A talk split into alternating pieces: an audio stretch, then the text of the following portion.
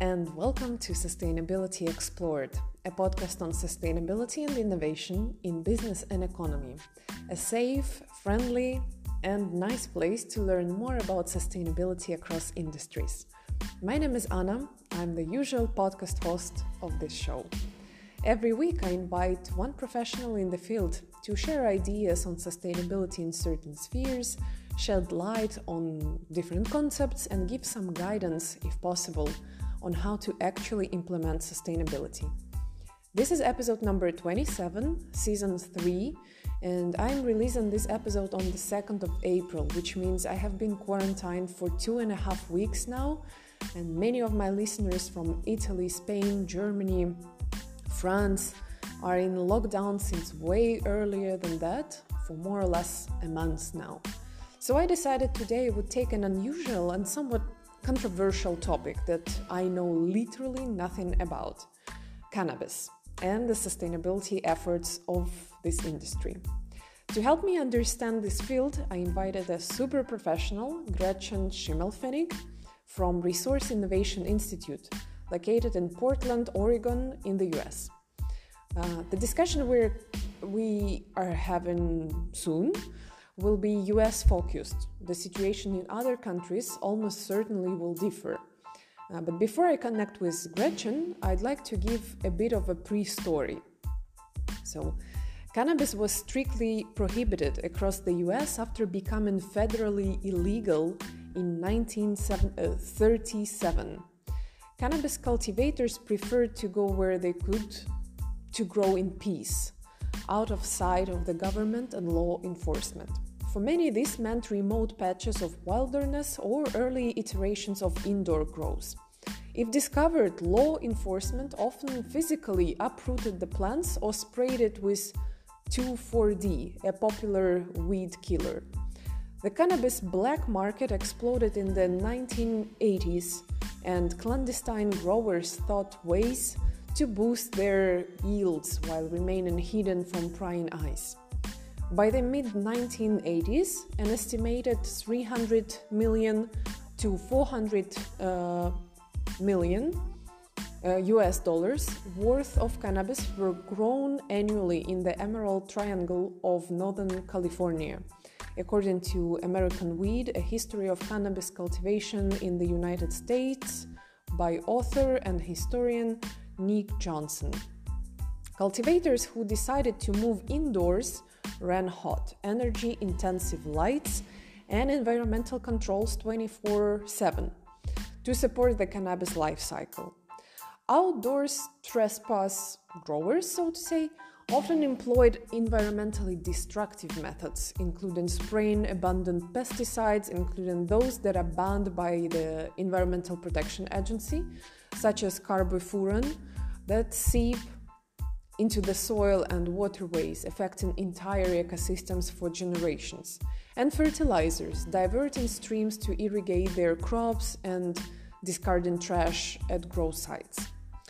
The relegalization of cannabis was a turning point for the industry. Today, cannabis use is legal in 33 states for medical purposes, and 11 of those states have passed adult use laws. Legalization not only allowed modern growers to access better tools and resources, but it also pushed for innovation.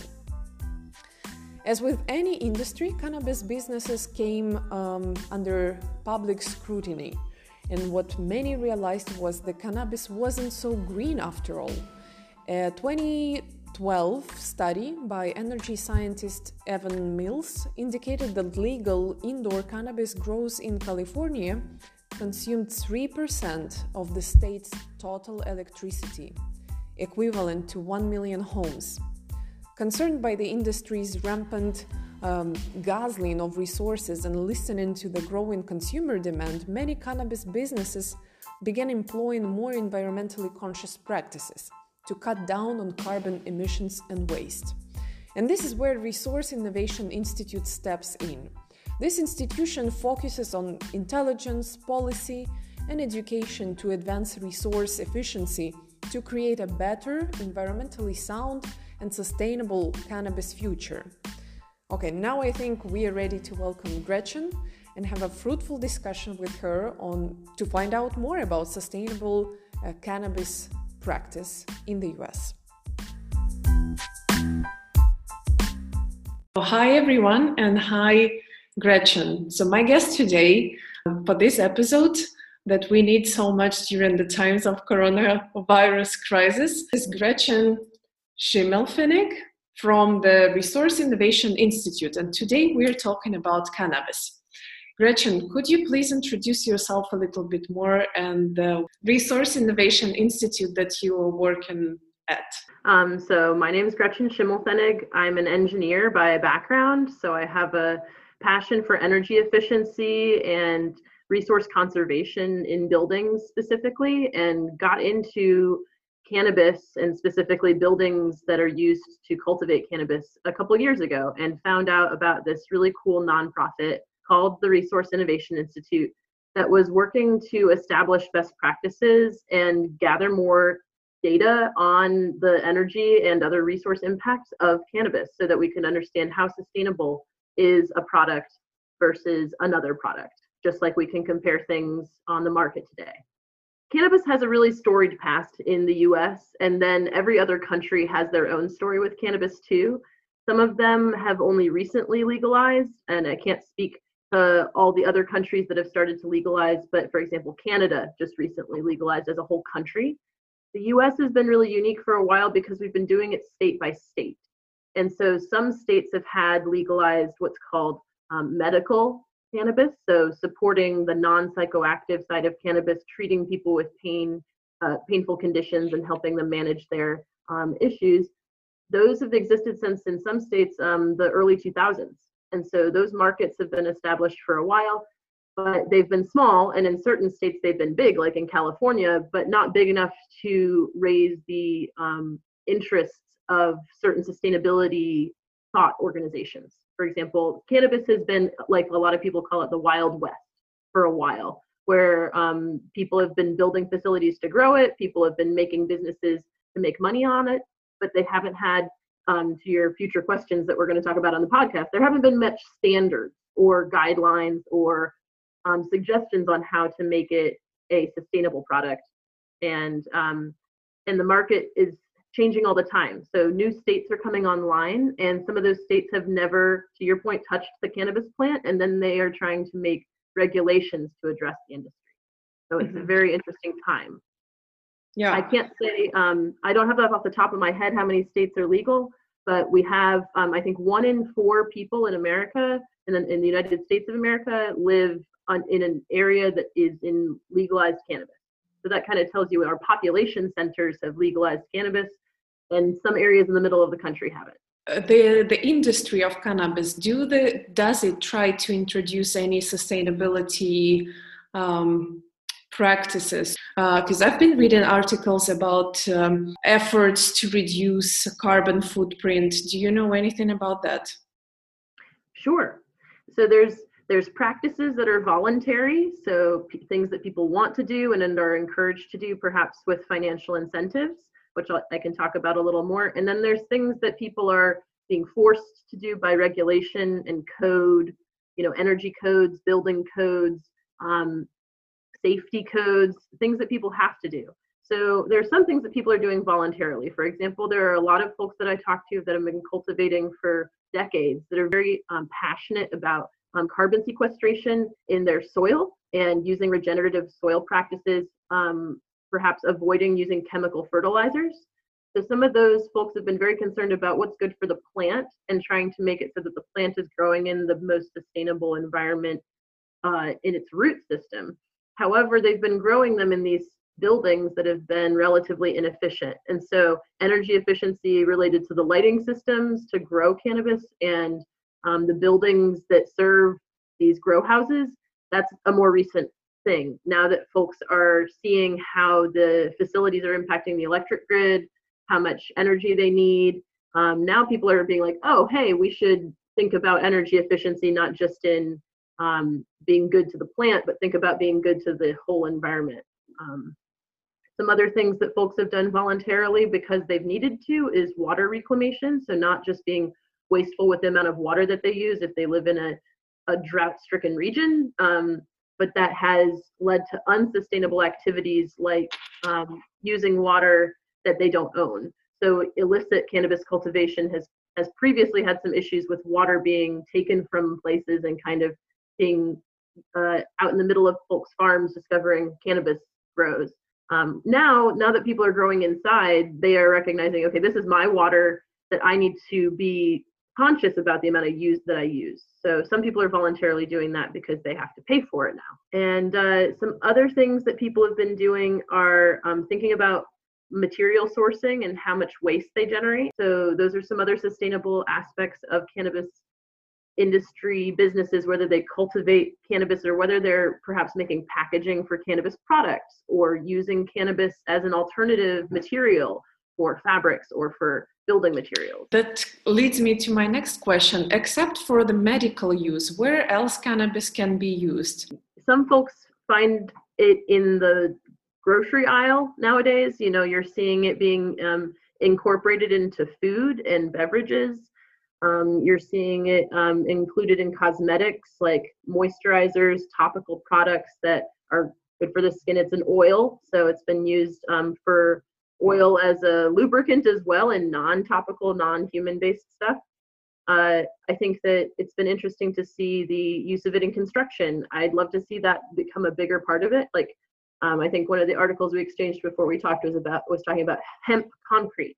Um, mm-hmm. Concrete's been a very carbon intensive material for a long time, um, and then hemp hemp fibers for fashion, as well as hemp fibers for things like rope and construction materials. It could be interesting to see where that goes.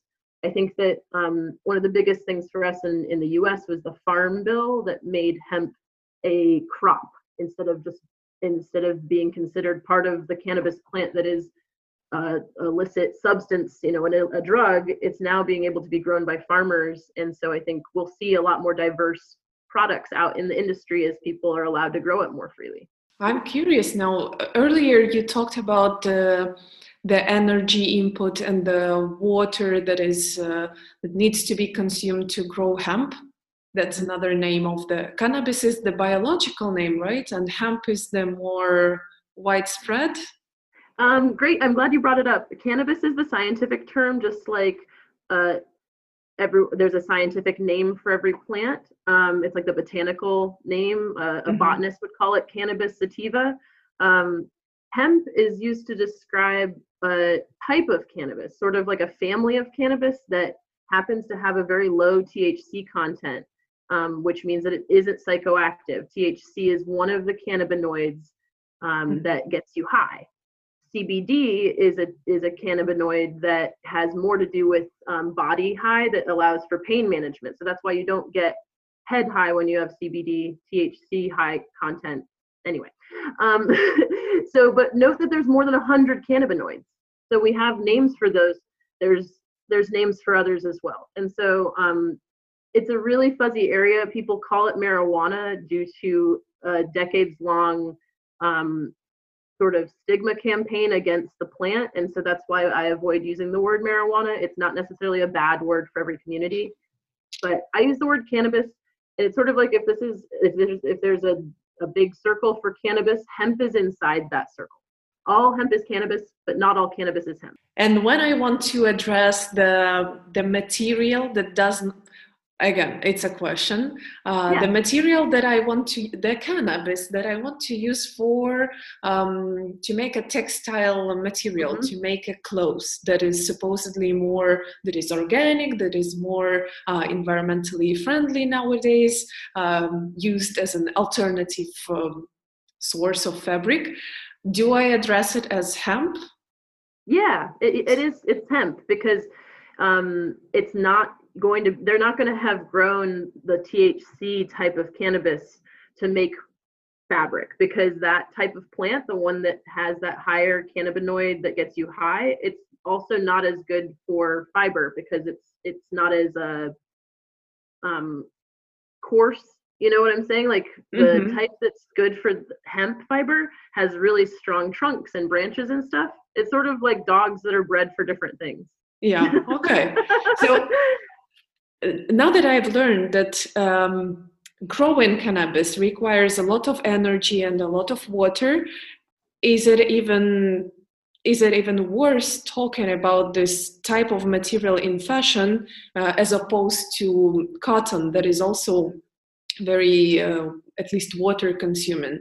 Do you think this can like hemp can become uh, a material like clothing material of the future i think that uh, to answer that question we need more data and for cannabis because of its um, historically criminal past we don't have as much data as we might like to justify um, and qual- like quantitatively answer your question so what we need to know is the life cycle energy and water use of cotton and other preferred um, materials that we use for clothing, comparing that to hemp. But the problem is when you make that comparison, how do you how do you compare the hemp part? So is it hemp grown outdoors? Is it hemp grown in a greenhouse? Um, mm-hmm. And then if it's grown outdoors, what are the different approaches that were taken to cultivate it?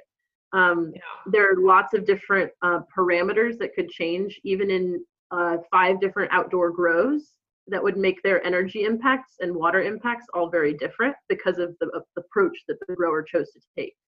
So, um, so the answer to your question is, I'm not sure. Um, I would like to think that with certain energy efficient and kind of sustainable approaches, that hemp could be more energy and water efficient than cotton or other materials. But that's also to say that it really depends on how you grow it. Right. And the so, life um, cycle um, assessment is a tough science to crack. Especially when we've been forbidden to research the product uh, and all of its supply chain for so long. And so, what we're trying to do with the Resource Innovation Institute is take that first crack at understanding the energy and water and waste impacts of real cultivators in the United States of America and hopefully in the future globally. Mm-hmm. Because mm-hmm. just like we were able to over time understand how much energy and water does a typical, for example, office building use, because we had enough data of enough office buildings to put on the map and find out the average that's what we need with cannabis. Does any sort of certification exist to put the cannabis in food or to to make a building material out of of it? Um, are there any regulations to comply with? So, um, like I mentioned earlier, it still feels like the Wild West out out there. In in I'm speaking for the United States of America and maybe globally. A lot of the regulations standards and certification systems that exist in many countries for many different types of industries don't yet exist for cannabis because it's either so newly regulated that literally governments have no clue what to do. They they know how to regulate agricultural businesses and they know how to regulate industrial businesses, but they're not really quite sure how to regulate this agricultural industrial business that is using a product that nobody's been allowed to study for decades mm-hmm. um, that also uses a lot of energy and can be kind of misunderstood by these different entities that are trying to regulate it so sometimes they're trying to same brush that they would to a different industry to cannabis and then they make a misstep because they just don't understand and they in some ways sometimes try to impede the industry to the point that the growers feel like they're gonna their businesses are gonna fail because they're over regulated, mm-hmm. even though there aren't that many regulations. It's like when regulations are made, they're made in a kind of a fashion that maybe doesn't get everybody um, understood.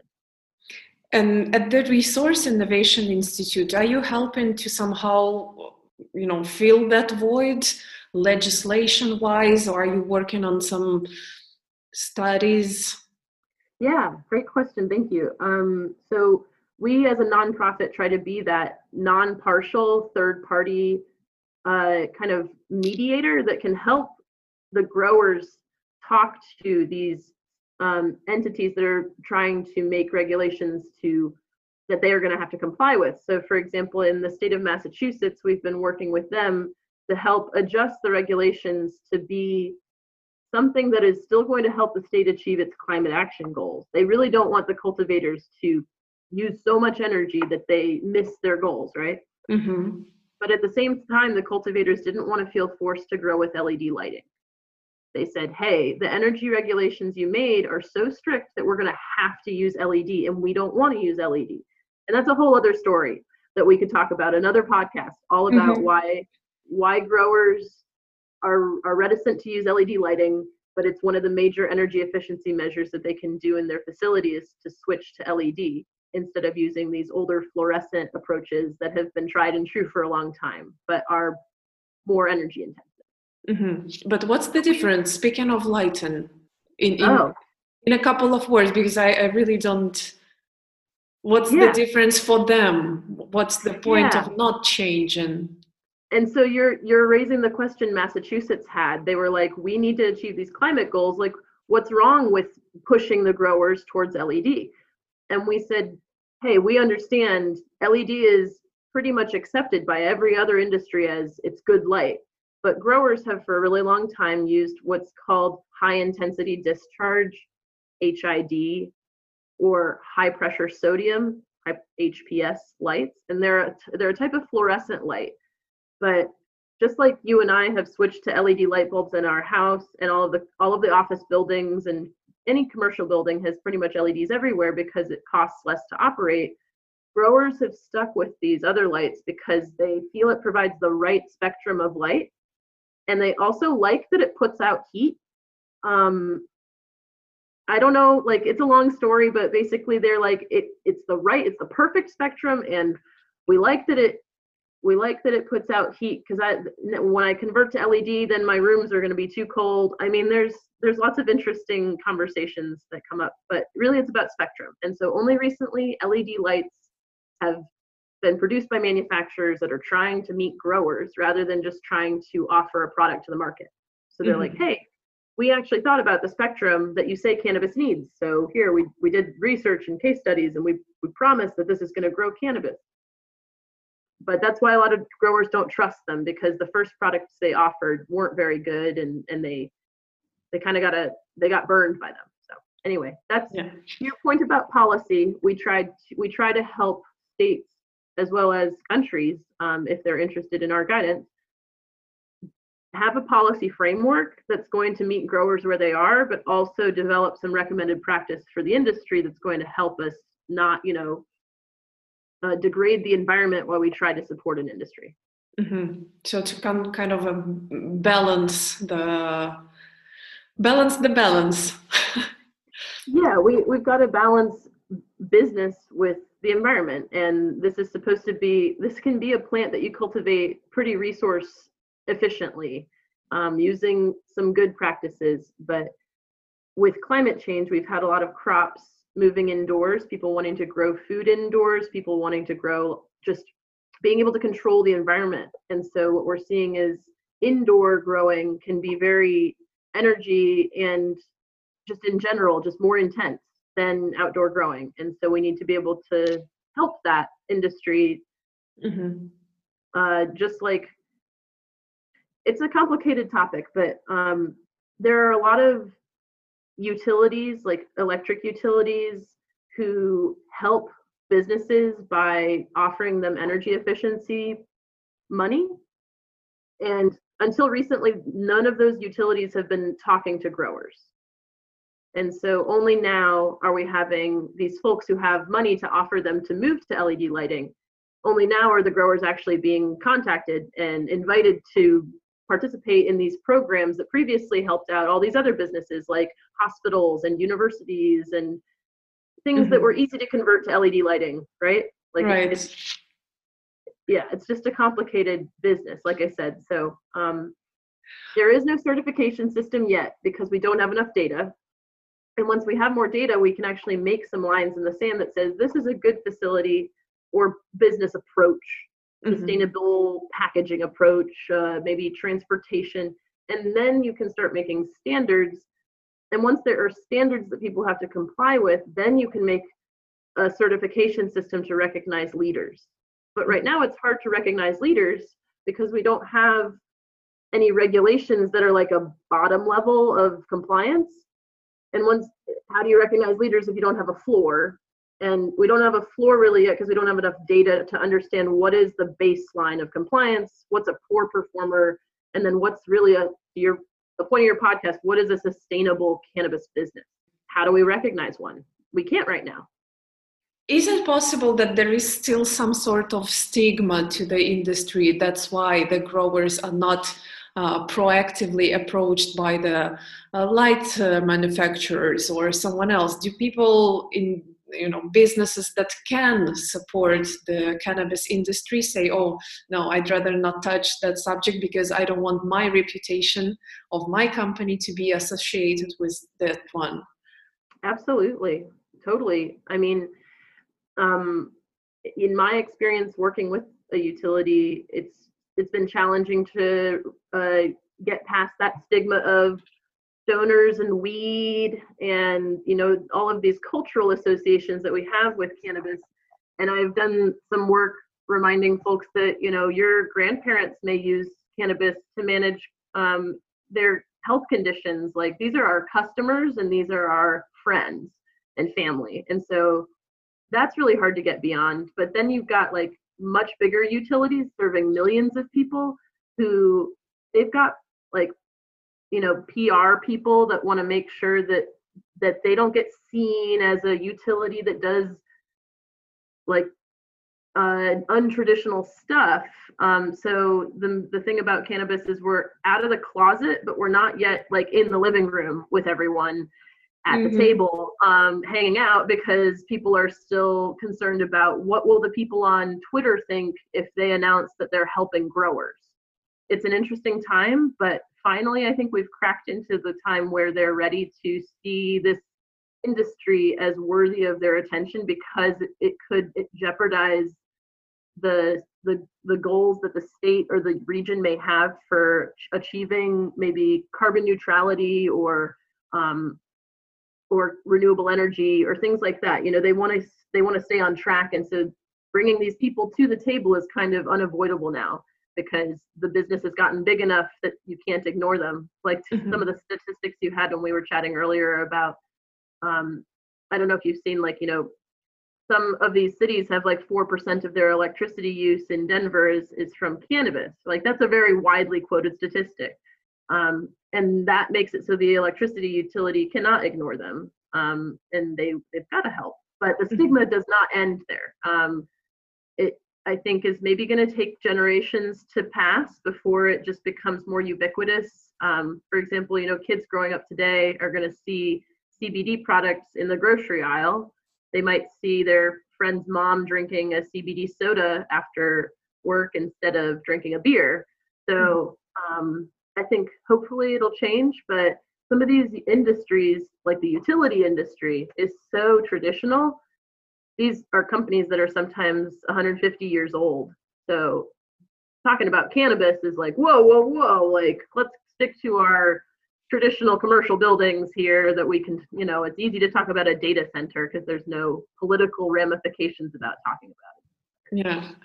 Uh, uh, speaking about the um, individual personal use, do you feel like consumers care where their cannabis was grown, whether it was grown indoors, outdoors, what packaging even was used? I found a kind of like a roller coaster where it's go, like we're getting there, but it's not yet to a point where people it's mainstream um, I think with the vaping crisis that we had earlier this year, with uh, there being um, uh, adulterants in the vape cartridges, I don't know if you, or we basically in America, um, in the United States, had a incident with some of the oil, the vape, the vaporizer oil that has cannabis um, distillate in it, had been adulterated with vitamin E oil, which is used to, I think, a thickening agent um, for it, but that caused people to die. Um, and so I think people all of a sudden started caring really a lot about what went into the vape oil. However, um, I think with with the the, the raw flower product, um, it's a little rare for people to care about where it was grown. I mean, only 10 years ago, people were buying it from their friend's friend who you wouldn't even know what the name of it was, like what type of cannabis you were smoking. Let alone where it came from. Um, and so now to know where it is from is is novel. Uh, so I've got some friends in markets that are much older. So like comparatively, Oregon's market is has been adult use for longer than markets out in the East Coast. And so my friend, for example, he he cares about which grower grew it, and um, knowing the identity of the grower connects them to the region that it was grown in. Um, they they care maybe more about whether it was grown organically or whether it used chemical fertilizers. They don't want um, they might it's sort of like this connoisseur weed sort of thing but in general, um, folks in younger legal markets are, are just more excited to have access. They don't really care about the origin of it. Um, they, for example, I was up in Canada and you go to these stores, it's like this big corporate weed store. Um, it doesn't feel like you're buying it from a curated situation. It's very much like, come and get your weed, get out of here. Um, so it doesn't feel like you would care. Um, it's not going to be like have a sustainability aisle or something like that but it could be something that the market starts to differentiate once the markets get older. I am following the course on branding, and um, the the guy who delivers the course says, you know, when you're going to the um, to the shop to the bazaar, you're not buying just cheese. You're buying from a grandma that sells cheese, and you like that grandma's smile or the the tone of her mm-hmm. voice. So you're not really buying the cheese. You're buying the grandma. Mm-hmm. And it's kind of, you know, yes, is it possible that uh, experience exactly the emotion behind it?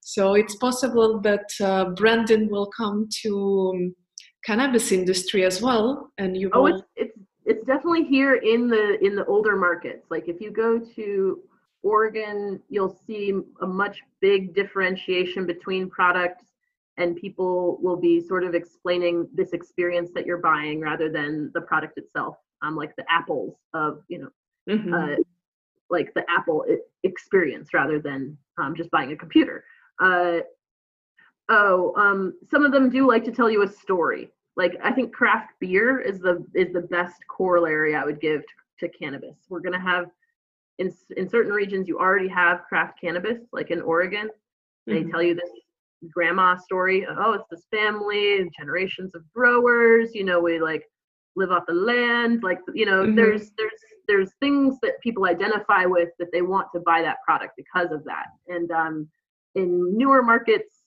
folks don't care as much, but the craft situation is going to happen there as much as it has with beer all across the country here in certain population centers especially i think mm-hmm. does the organic label uh, reached cannabis industry? What does it is it there, and if so, um, what does it take to be called organic uh, cannabis?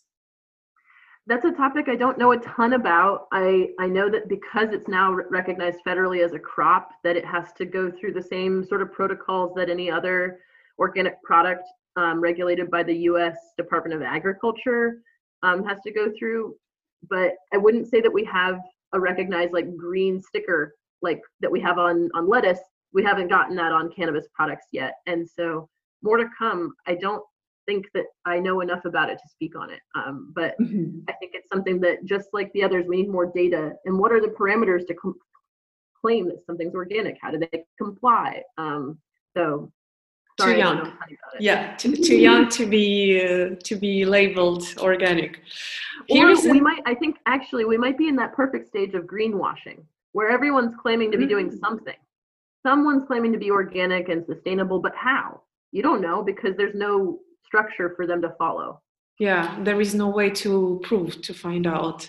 Yeah, or there is some way, but you as a consumer aren't aware of whether it's legitimate or not speaking of the different public policies that affect or are somehow involved with cannabis, do you think that that um, 2030 agenda of the United Nations on the sustainability goals can somehow be a you know a blueprint document that will push the um, climate concern, climate and environmental concern of the industry? Um, great question. I think that the the word blueprint was a great word. Um, I think that these I've been hearing about and reading about these goals for a while from my work in other types of buildings and in other types of city planning and resiliency kind of ideas of how do we go forward. There's a lot of talk of 2030 right? Of what are we going to do by then? Um so if we survive 2020 i know right? Oh knock on wood. Um so i see those goals as a great framework. They identify areas of focus and suggest some development of different pathways to achieving those goals. And some of those goals i was checking out um, relate to the resource innovation institute and kind of what we're trying to provide for this industry. So goal number nine is about creating industry, innovation, and infrastructure that um, can be used, for example, cannabis used for building construction and carbon sequestration. But that goal didn't really address the resource consumption required to produce those products, to produce cannabis. Um, and another of the goals, responsible consumption and production, right? That's that. When I read that, I was like, that's exactly what we're talking about here, right? Um, your podcast seems to be thinking about how do you be a responsible consumer in these different industries and understand them? And then from our side how do we help the people producing this particular product to be sustainable? So our two arms of uh, our organization on the education side we try to make best practices. So we have these best practices guides on uh, cannabis cultivation. So one of them is focused on led lighting.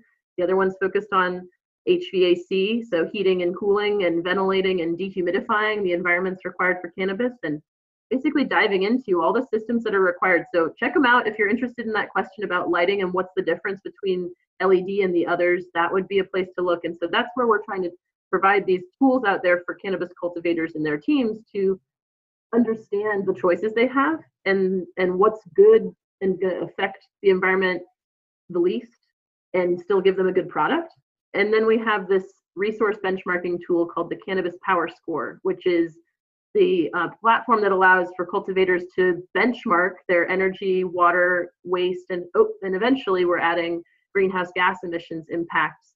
And understand okay with with my production process as it is today, what am I doing to the environment, and how does that affect my operational costs, and then um, and then how might i change it? Using these best practices i now know about how might i change that to reduce my impact? So um, i think that the sustainable development goals can be achieved for cannabis. I think it's really cool how they've outlined how they all kind of overlap and how many people can be affected by this industry really.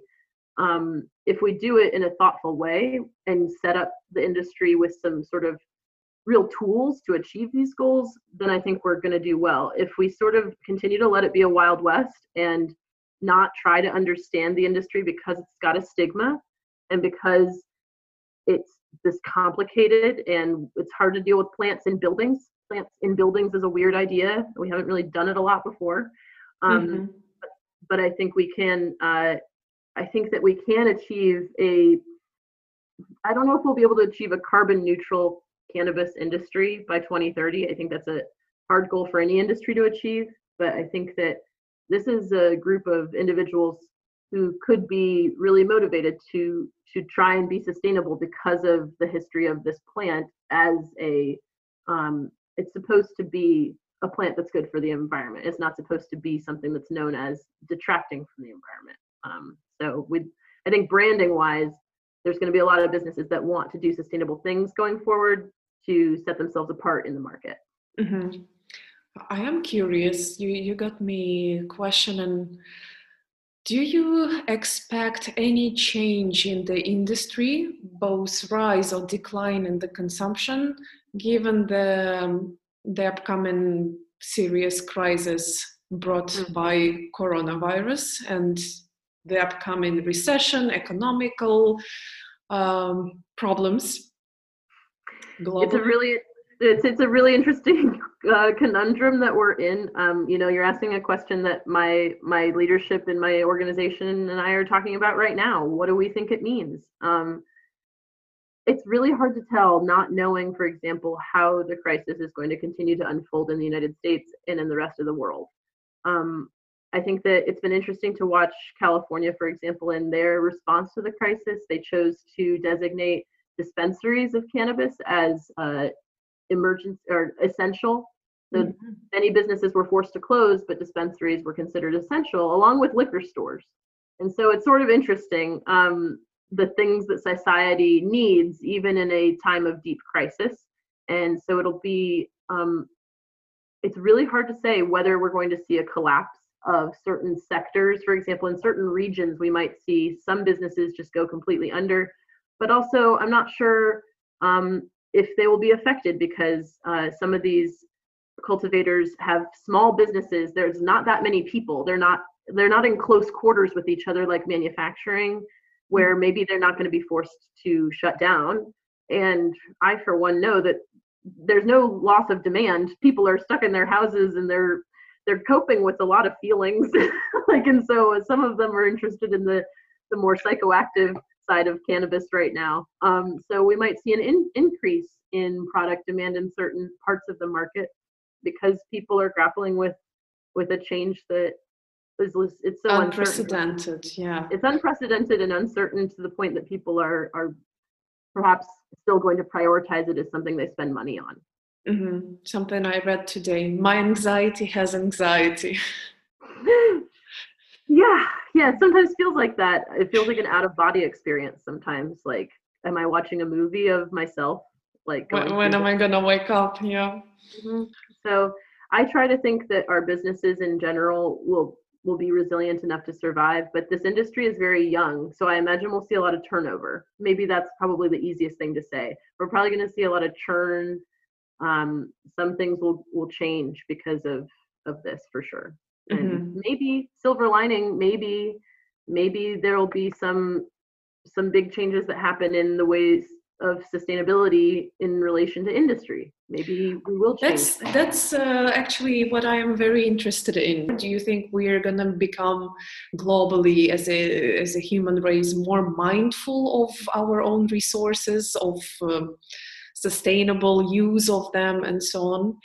I hope so. I hope that we don't, um, you know, figure this out and then down the road just continue to behave business as usual. Like it's been really uh, interesting to me as working in energy efficiency and ultimately caring about reducing carbon emissions in this world to see the just the amount of emissions that have been avoided by all of these industrial things shutting down and so it makes me think about how insignificant some of the work that I've done is compared to just shutting down parts of China and the US for several you know days at a time. Um, I wonder if, for example, before the coronavirus started to take over the news cycles here, we weren't focused on climate change. I mean, we we would talk about it every once in a while when a when a scary scientific report would come out, but then our president would do something uh, that would be newsworthy or something,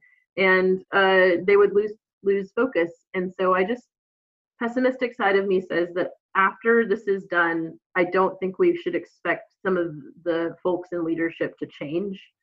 I think that some of those folks may just have to stop being in leadership for us to ever change the way that we're doing things. Um, and I think a new generation of leaders has to come out, and it might be too late. Like I don't know. Like I don't want to be too pessimistic, but some industries seem like they've gone too far, um, and and we don't have a lot of time. So maybe this is a wake up call that'll get us to think about climate change. But I'm not sure if resiliency in relation to a public health crisis is going to be connected enough to sustainability and and like resource planning that I'm not sure if we're going to get this new leaf that I hope for.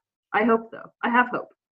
I am also hoping for a, a transformation that will clean up um, a lot of unnecessary bullshit in our minds. I, I call it this way. You know. Mm-hmm. Okay, as we are approaching the end of our interview, uh, one last question that I ask everyone one piece of advice from you uh, for the listeners of Sustainability Explored. So, as you probably gathered in this the short time that we've talked, there's a lot of terminology. Like we talked about the difference between THC and CBD and LED and HPS. There's all these acronyms, um, and it can be kind of confounding to understand how cannabis affects the environment, how cultivation is done, and and how the energy and resources are impacted by by those activities. So if you want to know more about just literally for free, just as a person who wants to know about growing, or just as a person interested in business and where this market is going um, and how it can be more sustainable. Check, it up, check us out at resourceinnovation.org. We've got an Instagram at Resource Innovation and at Twitter, RI Institute. So RII, but no fourth I. RI. I'm gonna add the link. RI Institute. Yeah, it's it's it cracks me up. Sorry. so uh, all this to say we're a nonprofit so we're not a business we're we're really just trying to help this industry understand how to to not impact the environment as much and to to say how sustainable is a over b so um, thank you so much for inviting me and i i hope that you learned a bit about cannabis and about how um, there's just a lot of work to be done to gather more data and understand this really interesting uh, part of the businesses out there. Cool. Thank you very much, Gretchen, for being here with me today. And I wish you all the best of success with the Resource Innovation Institute and all the great work you do together. Thank you very much. Ciao, ciao. Thanks so much.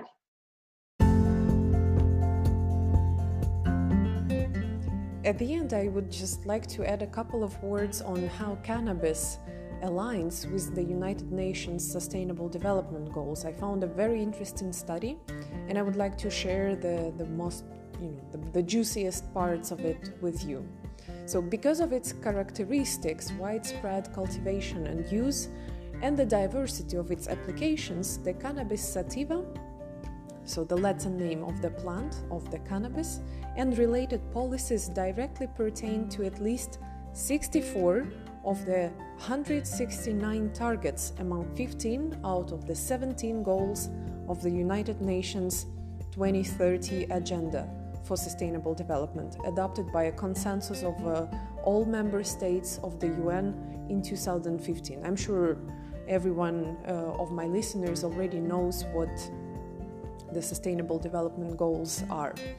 This sustainable address of cannabis and cannabis policy echoes 75 of the 104 operational recommendations of another document adopted by global consensus one year later, the outcome document of the 30th special session of the UN General Assembly on the world drug situation, which noted that, and I quote, efforts to achieve the Sustainable Development Goals and to effectively address the world drug problem are complementary and mutually reinforcing.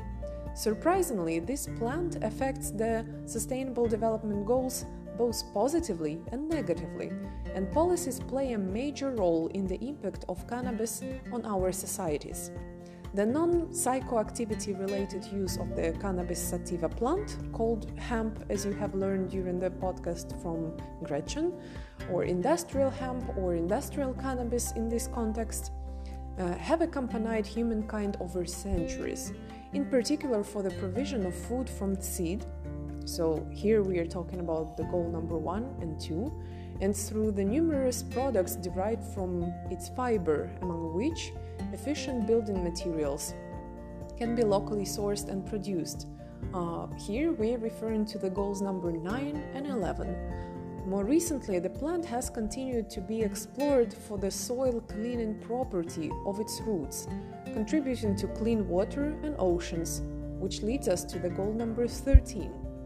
The significant biomass produced by the stems of cannabis have has revealed itself to be both a promising source of energy, goal number seven, and a renewable source of recyclable uh, vegetal plastic, goal number 15.